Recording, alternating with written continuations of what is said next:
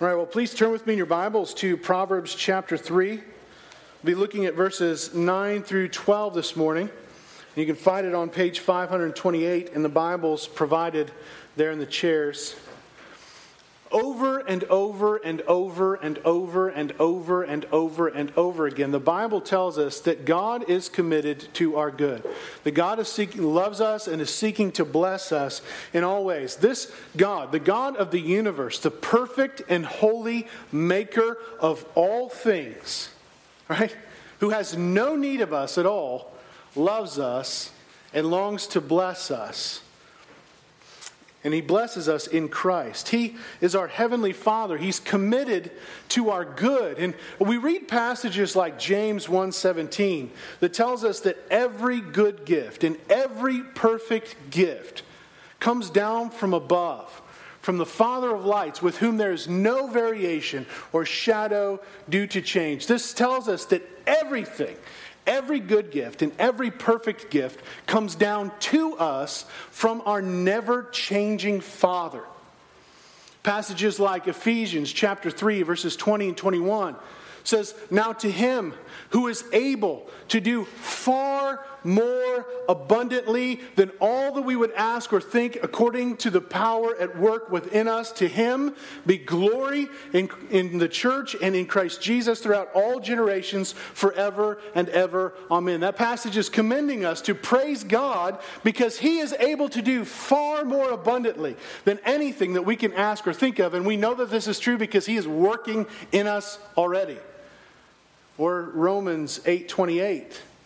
It says, uh, and we know that for those who love God, all things work together for good for those who are called according to his purpose. I mean, we love these promises. We cling to these promises, and over and over and over again, the Bible reaffirms that God is the one who is at work, and He is at work for our good. Everything that we have is given for our good, so that we might know Him and love Him and live with Him. But let me ask you this What makes something good?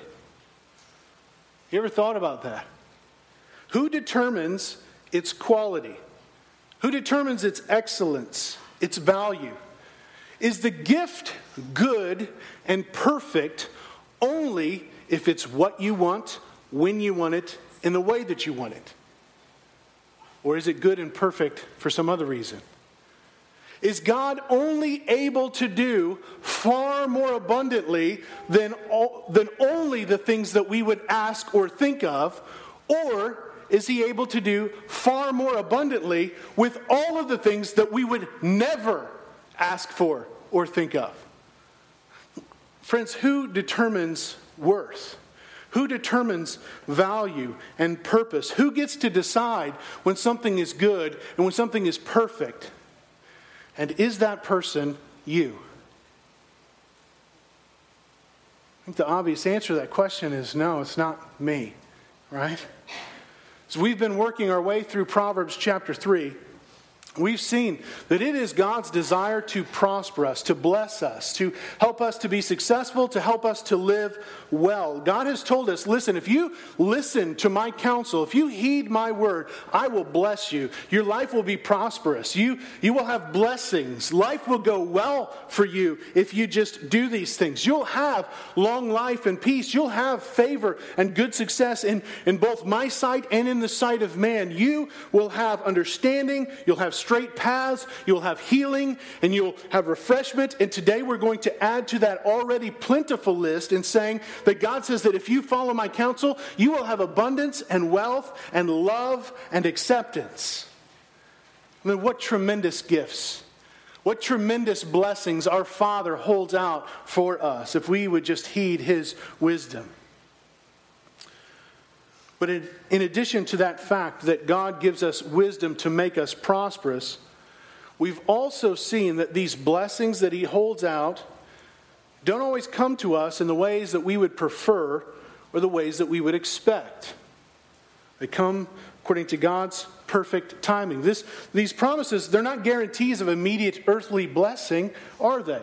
It's not that you can just look at this passage and claim and name worldly health and, and wealth and prosperity because all of these good and perfect gifts that he's promising to us, all of these blessings to make us prosperous, find their fulfillment not in this life, not in this world, but in God. And so we've seen verses 1 through 4. Life is lived fully when we devote ourselves to the Lord wholly. In verses 5 through 8, we saw that life is lived fully when we trust in the Lord completely. And this morning, in verses 9 through 12, though it speaks of abundance and wealth and love and acceptance, the main idea that he's trying to communicate here is that life is lived fully when we honor the Lord confidently. Now, I wrestled with which word to use there as my adverb. You have no idea, Phyllis, the conversations that Phyllis and I had about this. I wanted to use the word assuredly, right? Because it just focuses on assurance, the assurance we have through faith in Him and all that He done and is doing. But Phyllis is like, no one ever uses that word. So I'm using the word confidently because we, all right, so just so you know that, my word is assuredly, Phyllis's word is confidently, but she wins because she's right. So, um, but this passage is a practical outworking of our wholehearted devotion to and complete trust in the Lord that we saw from verses 1 through 8. And it pushes it out into every extreme of life. Okay? And so in verses 9 through 12, this is part of what it looks like to acknowledge God in all our ways in both those great times when life is plentiful and the Lord's provision is abundant, and in the opposite extreme, when there's pain, because the Lord's hand of discipline is heavy upon us. In this passage, the Lord is challenging our allegiances, and He's using prosperity and adversity to do that. In those times of plenty, when we feel as though God is unnecessary, and in those times of pain, when we feel as though God is against us, but, friends, what I want us to see this morning is that both extremes of life, both the blessing, the, the, the prosperity, and the adversity, are gifts from the Lord. They are His provision for our good. And I pray that we will see both the high times and the low times, the sweet times and the bitter, are good and perfect gifts given by our Heavenly Father who loves us and who is seeking to bless us with what is truly our best. And the wisdom that He gives will help us to see that.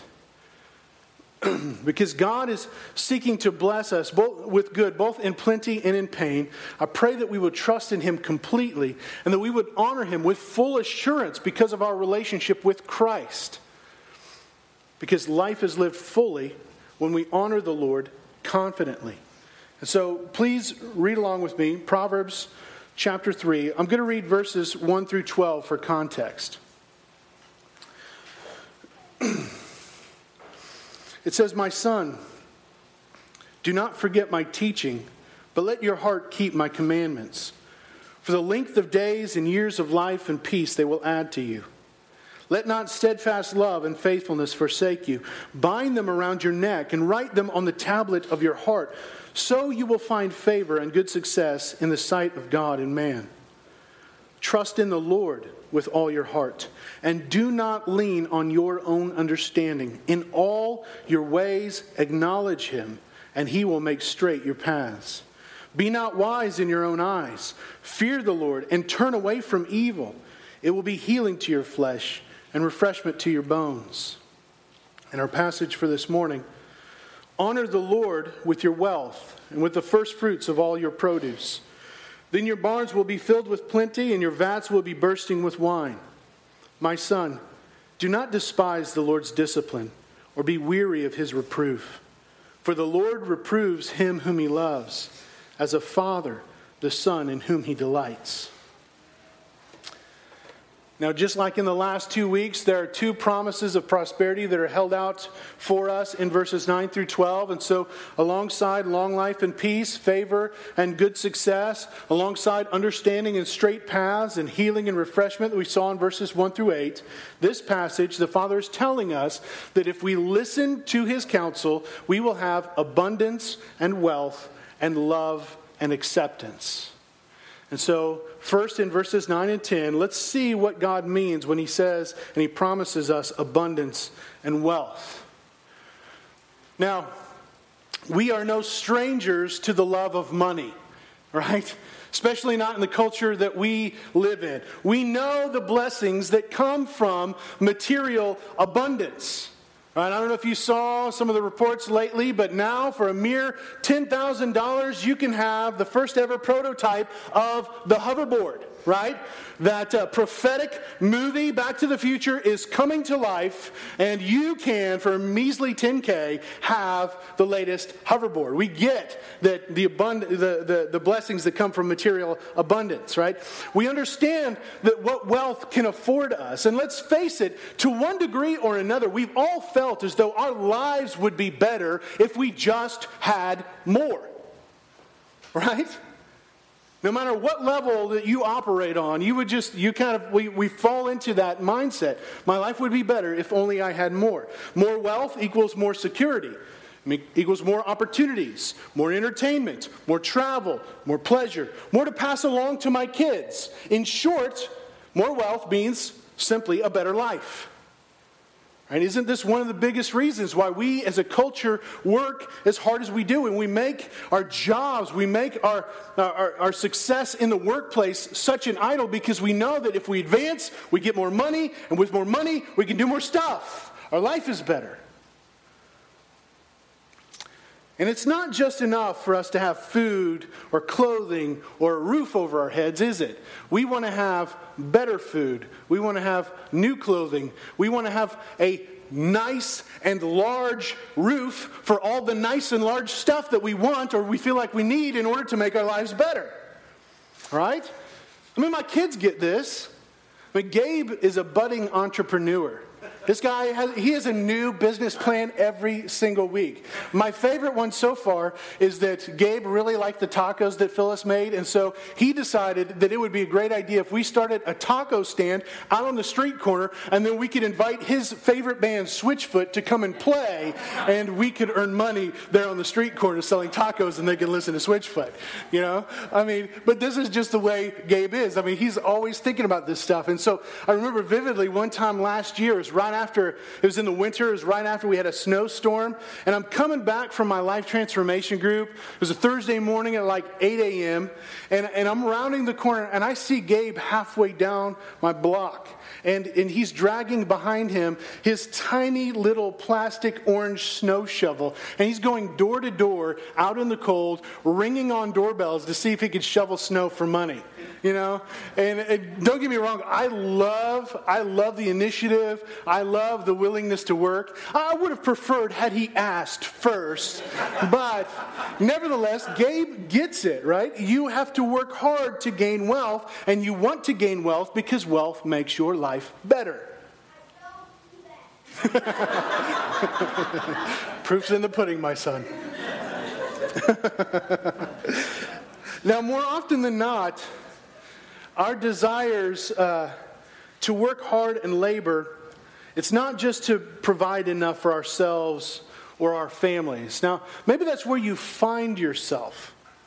But if we could truly get what we wanted, if we truly had the earning potential that we desired, we wouldn't settle for just enough. The truth is, we'd want abundance. We would want wealth. We would want an overflow of blessing. Now, friends, let me just stop and say right here that desire, like all desires, have their root in God. We, that desire for abundance and wealth and overflow, I think, is originally a God given desire, but yet it has been corrupted and tainted in sin and grounded in this world. And that will never be able to satisfy the longings of our hearts, though those longings were meant to find their satisfaction in God. But what do we do when we actually earn wealth or when we actually provide for our families? Who gets the credit for what we produce? We do, right? I mean, we look at the money in the bank, we look at what we've got, and we say, you know, I worked hard to earn that. I'm going to spend it any way I please. Right? What do we tend to do with the produce of our labors? Well, we, we tend to either spend it or we tuck it away, we save it, we hoard it up, or we might invest it so that it can earn more. But how is that, how is God related to the way that we think about our income, our wealth, the way that we spend our money, the way that we invest our money, the way we save our money? How is God connected to your ability to produce or to earn?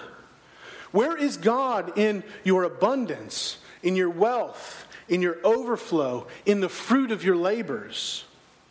Where is God when things are good and when you have everything that you need? Our passage this morning challenges us in that. Verse 9 says, Honor the Lord with your wealth and with the first fruits of all your produce.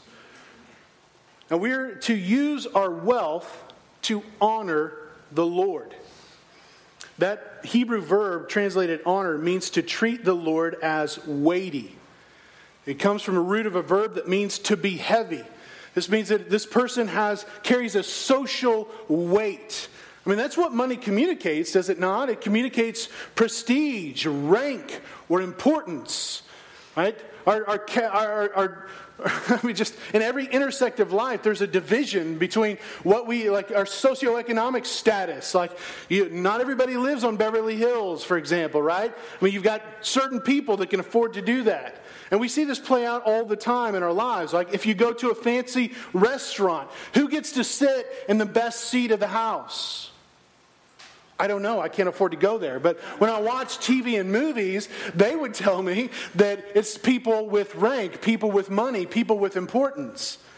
Who sits courtside or up in the luxury boxes during the game? Who is the one who sits on the throne surrounded by dignitaries and noblemen in the grand hall of the palace? It's the one who is most honored, the one who carries the most weight, the one who is the most glorious, right? Now, let me ask you who is God? Is God not he who should be most honored, most glorified, given the most weight? in all things. We're to follow Isaiah chapter 40, verses 12 through 18. That's what it says of God. Who has measured the waters in the hollow of his hand, and marked off the heavens with a span, enclosed the dust of the earth in a measure, and weighed the mountains in scales and the hills in a balance? Who has measured the Spirit of the Lord, or what man shows him his counsel? Whom did he consult when and who made him understand? Who taught him the path of justice and taught him knowledge and showed him the way of understanding? Behold, the nations are like a drop in a bucket and are counted as dust on the scales. Behold, he takes up the coastlines like fine dust. Lebanon would not suffice for fuel, nor all its beasts enough for a burnt offering. All the nations are as nothing before him. They are accounted by him as less than nothing and emptiness. To whom then will you liken God? Or what likeness compare with him? Friends, this is the reality of who God is. In our foundations course last week, we started talking about the attributes of God, and one of the first ones we talked about was God's self sufficiency. We looked at passages like, I, um, like Psalm 50 and Acts 17, verses 22 through 31, that tell us that God, by his own nature, has possession within himself, intrinsically and eternally, every quality in infinite measure. This is the God of the universe, has ever been, and will ever be perfect in his nature and character. He lacks nothing. And so, what that means is creation adds nothing to God. We don't add anything to God, but creation depends upon God for everything. He and He alone is the self sufficient one. When we honor the Lord, when we worship the Lord, when we give to the Lord, we don't add anything to God. What we do in honoring the Lord is merely acknowledging Him for who He truly is, true He truly was from all eternity past, and who He will truly be for all eternity. We're merely acknowledging, we're merely reflecting back who He is in and of Himself by His own nature. That's what we do when we honor the Lord. We also know from passages like James 1:17 that everything we have has been given by him. 1 Corinthians chapter 4 verse 7 says, "What do you have that you did not receive? And if then you received it, why do you boast as if you did not receive it?" You did not uh, when you look at your life, you're like, okay, well, you know, I work at my job and that's why I have money. Okay, fine. But you did not earn your life. You did not earn your ability to breathe. You did not earn your intellect. You did not earn your ability to work. You did not sustain the atoms and molecular structures that make up your home and your car and your wallet. Everything that you have has been given to you by the self sufficient God who needs nothing. And that means that everything, absolutely everything in your life is a gift from God. So when we think about that, okay, yeah, all right, we're to honor the Lord. He's self sufficient, doesn't need of anything. Everything that I have comes from Him. So then the question automatically becomes then, okay, if God doesn't need anything, then why does God ask me for it? Because let's face it, I, I need my wealth. I can use my wealth. And if God doesn't need anything, then why does He ask me for it? Well, friends, it's because God is con- He cares about our hearts. He's concerned about what we love, about what we tie our identity to. He wants us to understand that He is the giver of every good and perfect gift. He wants us to know that He and He alone is our provider. You see, our hearts are so inclined to find security and to find identity in our wealth, in what we have. And we take credit for what truly belongs to God. It is His, but yet we hoard it away. We tuck it away. We spend it. We, we abuse it. We make much of ourselves with it rather than giving glory to God and honor Him for what truly belongs to Him. We forget that at all times and in all ways we are dependent upon God for life, for breath, and for everything. And we cling to our money as some foolish attempt to make our own way without God, as if this is my world and I am God. God, you don't worry about it. I got this. Look, look, I can earn my own way, I can earn my own keep. I'm good on my own. I don't really need you. And this is why the Bible speaks so much to that issue of money. Because we wrap our hearts around it so much, because we know what we get from it. And so God calls us to honor him with our wealth because he is the one who truly has given it. It all belongs to him. And we are at all times dependent upon him for our provision, no matter how wealthy we are by the world's standards. Right? So when you think about wealth, you don't think you don't excuse yourself away saying, "Well, I'm a poor college student, so this not talking to me. Uh, you know, I'm I'm a, 10 years old and I still live in my parents' house, and so this doesn't refer to me. Friends, you have received everything that you have, no matter how much or how little. And we are to honor God with what we've been given. But there's more to it than that. When we spend the wealth that we've been given, whose honor and prestige are we seeking to display? Is it God's? Or are we trying to add to our own? See, this passage says to honor the Lord, not with some, not with the some, but with all of our wealth. It says, honor the Lord with your wealth. It doesn't say some of it, it says all of it. So the way we spend, the way we save, the way we use our wealth, all of it is meant to honor the Lord. Now, don't get me wrong, guys. Paying your light bill, that's honoring to the Lord. Okay? But the sad truth is, we don't, we don't seek to use what we've been given to honor the Lord. We use it to honor ourselves. And, and God is at a very, very distant second at best. He gets the leftovers. There's anything remaining and I remember, He can have some of that. Now, I doubt that anyone would say here, I am more weighty. I am of greater honor than God.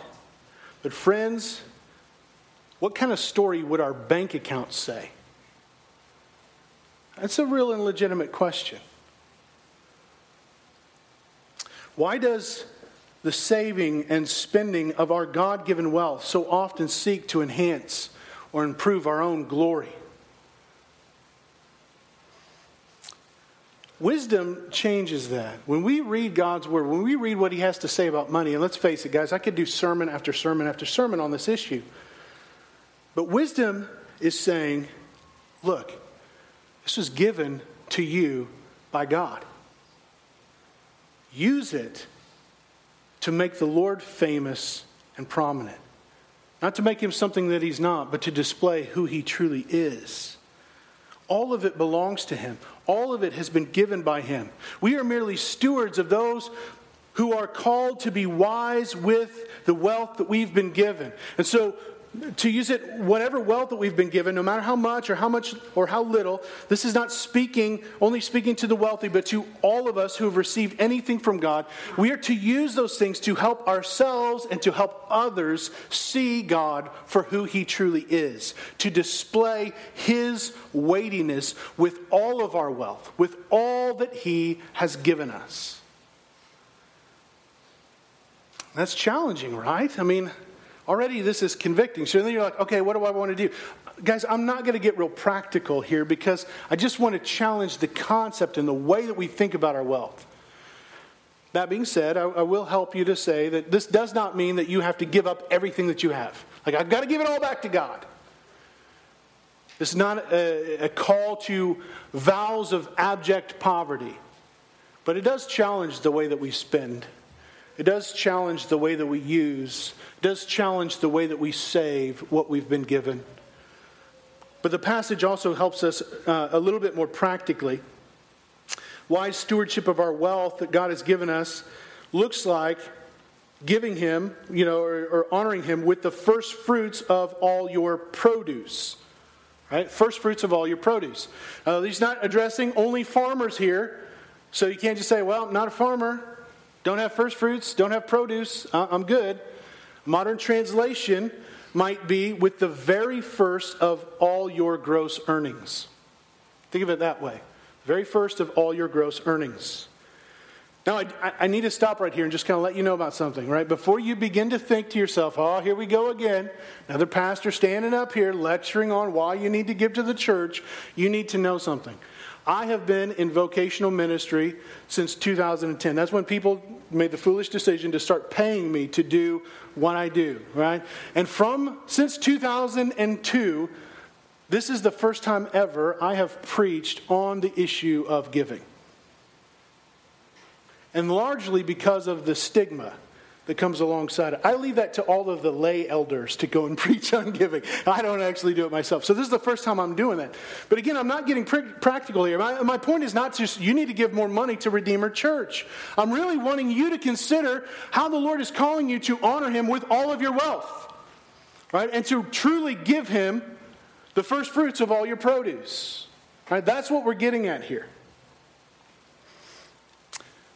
as a display of honor to God for his provision, when, when God made a covenant with his people, Israel, he called them to honor him and to give thanks to him for his pro, uh, provision by giving a percentage of the first and the best of their harvest back to God. And if you weren't a farmer, you were to give of the first and best of your flock. Or if you were a tent maker, you were to give the first and best of that which you have received and earned through your tent making. Even in, when, if the Lord blessed you with a child, a child was to be devoted to the Lord. There were special sacrifices you were to make in order to honor the Lord with that. That's just the way the Lord set it up. And so if you read through the Bible, I mean, especially Genesis through Deuteronomy, but really through, throughout the entirety of Scripture, God calls his people to honor him and to give thanks for his provision from their hearts with their first and their best. And this is tied to their covenant commitment to God as God's people. So to be God's people is to be in a covenant relationship with him. And part of that means honoring the Lord with your wealth and giving him first fruits of all your produce. And I, I, want to be clear here. Our passage in, in Proverbs chapter 3 is very much tied to these Old Testament expectations for giving. Because in verse 1 it says we are to not forget the Lord's teaching, but keep his commandments. Verse 3 says that we are not to forsake God's covenantal, steadfast love and faithfulness. Well, not honoring God with our wealth would do that. Okay? Verse 6, we are to acknowledge God in all our ways, including our wealth. Verse 7 calls us to fear the Lord, which would include honoring Him uh, in His prescription for worship. And so, in all of these ways, we are called to honor the Lord with our wealth, with all our hearts. And so, when we look at passages with regards to giving, or like this passage here where it talks about the first fruits of all of your produce. We shouldn't look at it and say, okay, what is the minimum percentage that I am required to give back to God? That's not getting the, the point of this text. Right? What this text is getting at is a joy filled, grateful response to God for all of his provision that knows your very life is owed to him. And it seeks to say, God, you are not honored in my leftovers. How can I give you my first and my best? And Lord, I desire to do this because you have given me all that I have. But even more than that, you yourself have given me your first and your best. Because you see, God has sent His Son, His one and only Son, Jesus Christ, to live a perfect life in obedience to God in all His ways. And He died as a ransom to pay the penalty for our sin. And after three days, Jesus rose from the grave as a first fruits, as proof of God's gift of salvation. Christ's resurrection was the first fruits of our forgiveness, our redemption, and our justification. Christ's resurrection was the first fruits of our new life in Him and was a guarantee of the first fruits of our eternal resurrection that we might live with God, body and soul, forever in God's blessing. Because Christ's work, we who are in him have received the Holy Spirit, who is himself the first fruits of our purification and our sanctification and our glorification. We are being remade into the image of Christ without any hint of sin because of the first fruits of the Holy Spirit who's working in us. So you see, this is intimately connected to who we are in Christ. And so I long to give, not to try to pay God back for all that he has done for me, but to display his greatness and his glory and his weightiness for who he truly is and for all that I have been given in Christ Jesus. And so I want to give him my first and my best. And friends, that's going to look different for all of us. It's not a matter of percentage, it's not a matter of rules to keep. It's a matter of a heart desire that recognizes that our whole being and everything that we have is a gift of God, and I want to honor Him with everything. So I give Him my first and my best. that has to change the way that we think about wealth. Verse 9, God is saying, Honor me with all that I have given you. Display my glory with your first and your best. And verse 10, then your barns will be filled with plenty, and your vats will be bursting with wine. Now, God is not saying here that if you just give God $5, God will turn it into $500. Okay? He's not saying just, tr- he, he's saying, trust me with all that I have given you. Honor me with your wealth, with, the, with your first and with your best. And here's the thing I'm going to take care of you, I'm going to provide for you. You will not be lacking you will see all that I have for you in Christ. You will see just how much my blessings flow. And so don't store up your treasures here on earth, store them up in heaven. Because that's where moth and rust can't destroy. That's where thieves can't break in and steal. It will not, I will not leave you poor. I will make you rich. But not rich in earthly terms, rich in Christ. I will provide for your every need. That desire that you have for blessing, for overflow, for abundance and wealth, that desire was meant for me, and I alone can satisfy it. And so, why does he use this language then of barns being filled with plenty and your vats being bursting with wine? What's he getting at here? Well, here's what he's getting at. When you read the Bible and you read where these promises come to bear, this is God saying that he's going to keep the blessing Isaac made to Jacob in Genesis 27 28. This is God promising to bless Israel's covenant obedience in Deuteronomy 28, verse 8. This is God guaranteeing that, he, that we will receive the blessing of the long awaited day of the Lord in Joel chapter 2, verse 24. This is God saying, just as he would later in Malachi chapter 3, verses 8 through 12, Will you rob God? Or said, sorry, will man rob God? Yet you are robbing me. But you say, How have we robbed you? In your tithes and contributions. You are cursed with a curse, for you are robbing me, the whole nation of you. But God challenges us here. He says to test him in this. He says, Bring your full tithes into the storehouse. Give me your first, give me your best, and thereby put me to the test, says the Lord of hosts. If I will not open the windows of heaven for you and pour down for you a blessing until there is no more need. Then in that day, all the nations will call you blessed for you will be a land of delight, says the Lord of hosts. See, oh, ultimately, God is promising us in verse 10 a restoration of the Garden of Eden, where God's people once again will live with God in complete intimacy and in complete dependence upon God in the abundance of His lavish wealth and blessing. This was not meant to arouse our earthly greed, but to lead us to a deep and dependent trust in Him, which is made evident in the way that we steward God's gifts to us.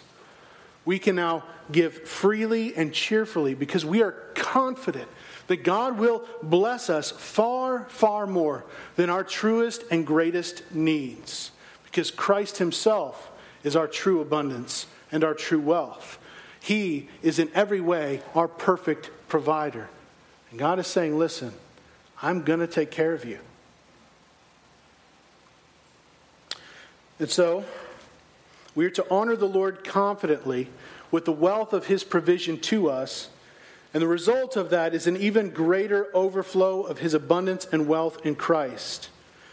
But there is a second blessing in verses 11 and 12 that those who honor the Lord confidently will find love and acceptance.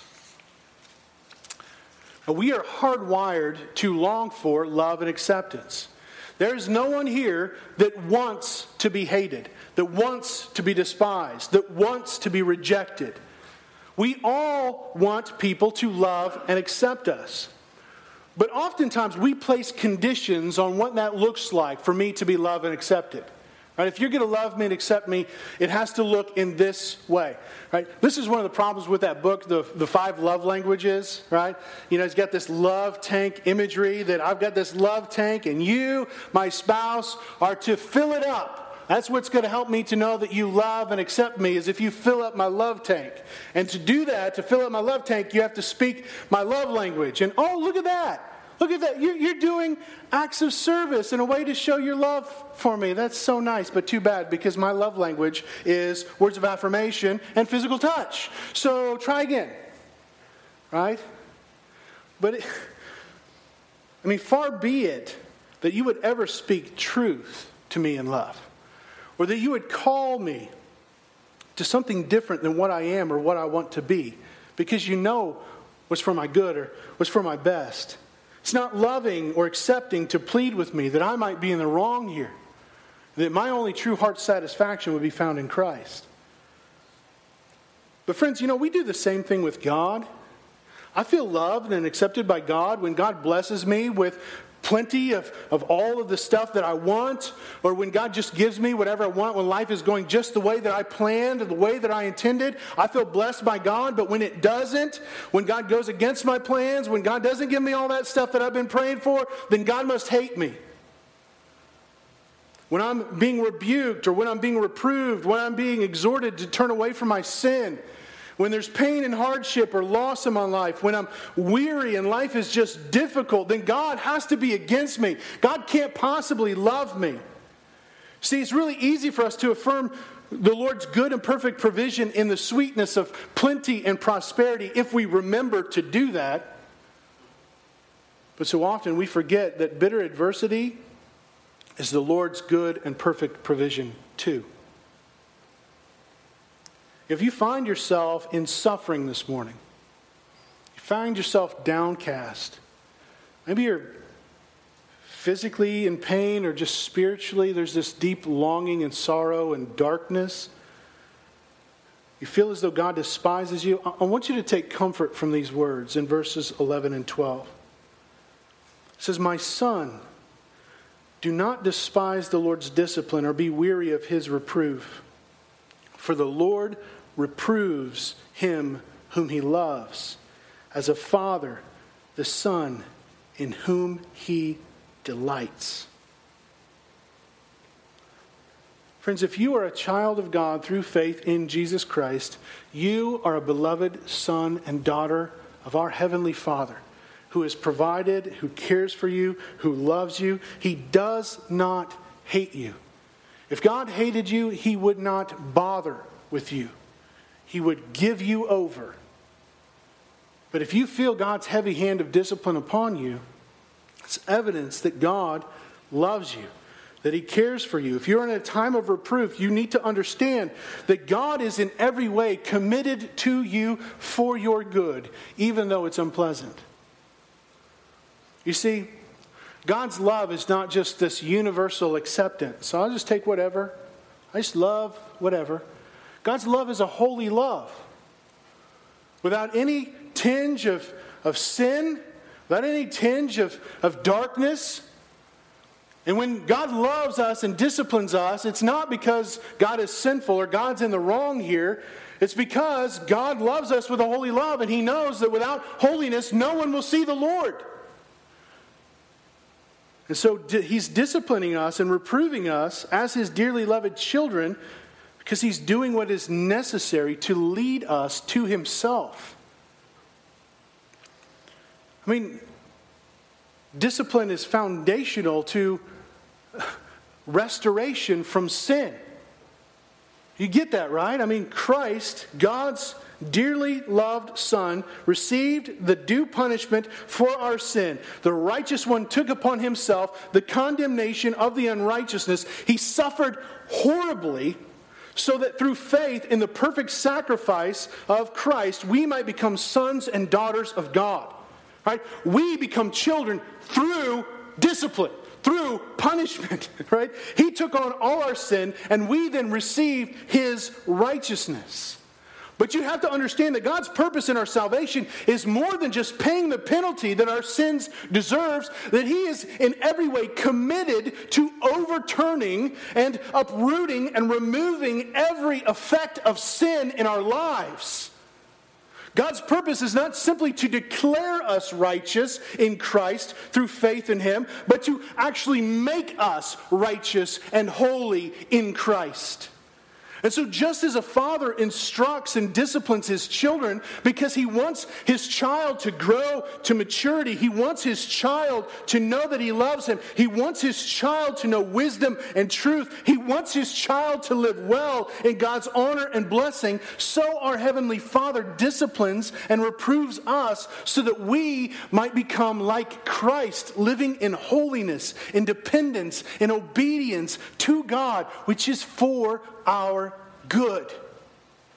It's always for our good. Friends, Christianity is no country club religion. It is a means of restoration and redemption through which we are conformed to the image of Christ. And sometimes that comes through immense prosperity. And at other times, God designed it to come through adversity. One pastor pointed out that when we suffer, it isn't God angrily taking from us, it is God lovingly reinvesting in us.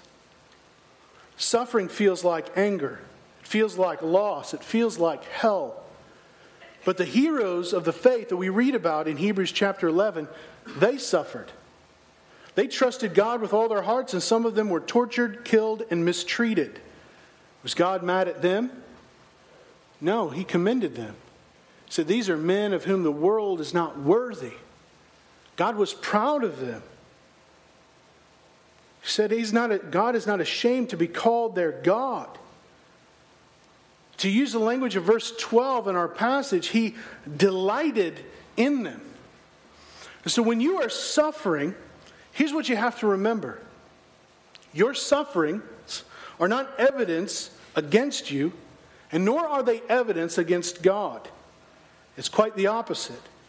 Your sufferings prove that God, your Father, cherishes you. Or as Hebrews chapter 12 says, quoting these verses, God is treating you as sons. Because God loves us and is treating us as sons, therefore we should not despise the Lord's discipline. We shouldn't hate what God is doing in our lives just because it's not what we want or because it's hard or painful. You know, just as some children foolishly resist parental discipline or, or any authority figure for that matter, we are warned not to reject the discipline of the Lord or loathe his reproof. And guys, we've all been tempted to do this. It's easy, even as professing Christians, to become bitter or even angry with God when we endure physical and emotional pain when there's hardship and difficulty, when we're experiencing loss, we have this tendency to hate the Lord's discipline. And we actively oppose or re- rebel against what God is doing in our lives. Rather than patiently accepting it and trusting that the Lord is up to good, we rail against what the Lord is doing in our lives. Or maybe we're, we're the opposite. Maybe we're not active and outward and just kind of railing against God. Maybe we're, we're the other extreme. We're, we're becoming weary of the Lord's reproof. Because when the Lord is in the process of correcting us, we're tempted to despair. We're tempted to wallow in misery because this is not fair. Why can't God just give me what I want? I'm doing these things for God. Why isn't God blessing me? And so we become weary of His reproof. We, we shut down. We close ourselves off. We grow tired or apathetic or indifferent to what the Lord is doing in our lives. And it's, but instead, we should remember that we are children in whom our Heavenly Father delights delights, and that He is sovereignly allowing us to suffer because He loves us and is committed to our good. Friends, don't reject it. Don't grow weary. I know that it's hard, but we trust in Him confidently and with great assurance because we are His children.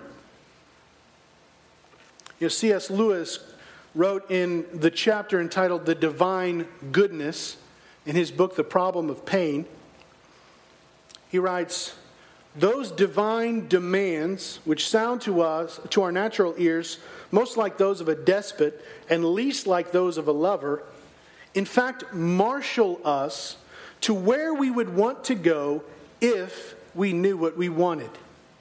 So God marshals us to what He knows is best for us, though often we just don't get it. We are not omniscient. We do not know everything that the Lord is up to. Just because we don't understand what the Lord is up to, we trust Him. We know that He is seeking our good. So we allow God to marshal us towards His end, even if we don't understand what that is.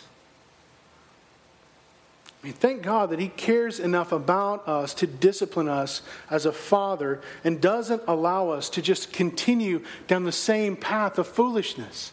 Thank God that He doesn't allow us to go far, but He restores us to Himself. But here's the thing that we can take hope in. Unlike our earthly fathers, who may be very well meaning, God's discipline is absolutely perfect.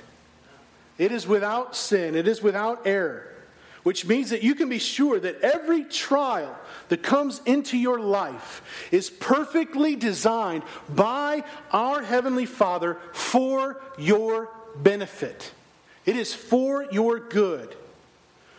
You know, it's been said, He will melt you in His furnace that He may stamp you with His image. You know, I, I remember sitting in a seminary class listening to my professor, Randy Stinson, talk about adoption. Now, he wasn't talking about the theological concept of our adoption in Christ. He was speaking from his own personal experience of adopting two little girls. Right? So I don't know how many children he's adopted by now. There could be more, but there were two at the time, right? And he was, and he was talking about, okay, when did these adopted kids actually become a part of our family? When did that actually take place? And, and, much to his surprise, it wasn't when the papers were signed and the names were changed. That's not when those two little girls became a part of their family. It wasn't when they brought those little girls to their new home and, and they gave them all of their new clothes and their new toys and set them up in their new bedroom. It wasn't even when they fed them and cared for their practical needs. He said they actually became a part of the family the first time they were lovingly disciplined just like the other kids. That was truly when everyone in that family recognized and embraced them as their own. Friends, God has shown his love for us in that while we were still sinners, Christ died for us. We were adopted into God's family through the blood of his most precious Son. But there's an even surer sign of God's love and acceptance to us than the wealth and the abundance that we receive from him. Because let's face it, the wicked prosper in this life too. Neither an even greater indication that God continues to show his love for us is by disciplining us as his beloved sons and daughters in whom he delights. He delights in you. And so do not grow weary. Do not go faint hearted. Because God loves us and delights in us, He will never give up on us. He will do whatever is necessary through prosperity and through adversity to lead us to our best, even when we don't get it. So don't despise Him and don't grow weary. Trust in Him. Take confidence in the fact that He loves and delights in you, and receive His kind discipline and reproof for His glory and for your good, for your joy. He is assuring you that you are His child. So honor Him in that assurance. So, in, pl- in plenty and in pain, life is lived fully when we honor the Lord confidently. So let's pray together. Heavenly Father, we thank you for your goodness and mercy towards us.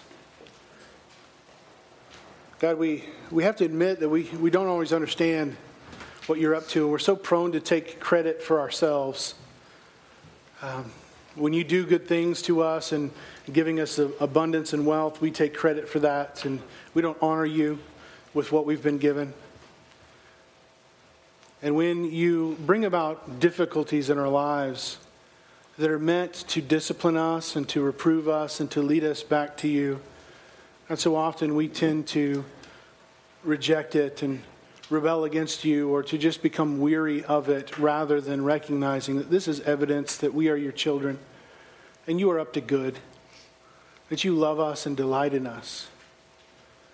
God, I, I pray that we would be absolutely assured of who we are in Christ that we would know without a doubt, not looking at circumstances and not looking at life settings, looking to who we are in Him and all that He has done for us, we might know that we are your children, that you love us dearly, that you delight in us, and may that lead us to honor you in every aspect of our lives with complete confidence and with full assurance through faith in Jesus Christ that we are yours.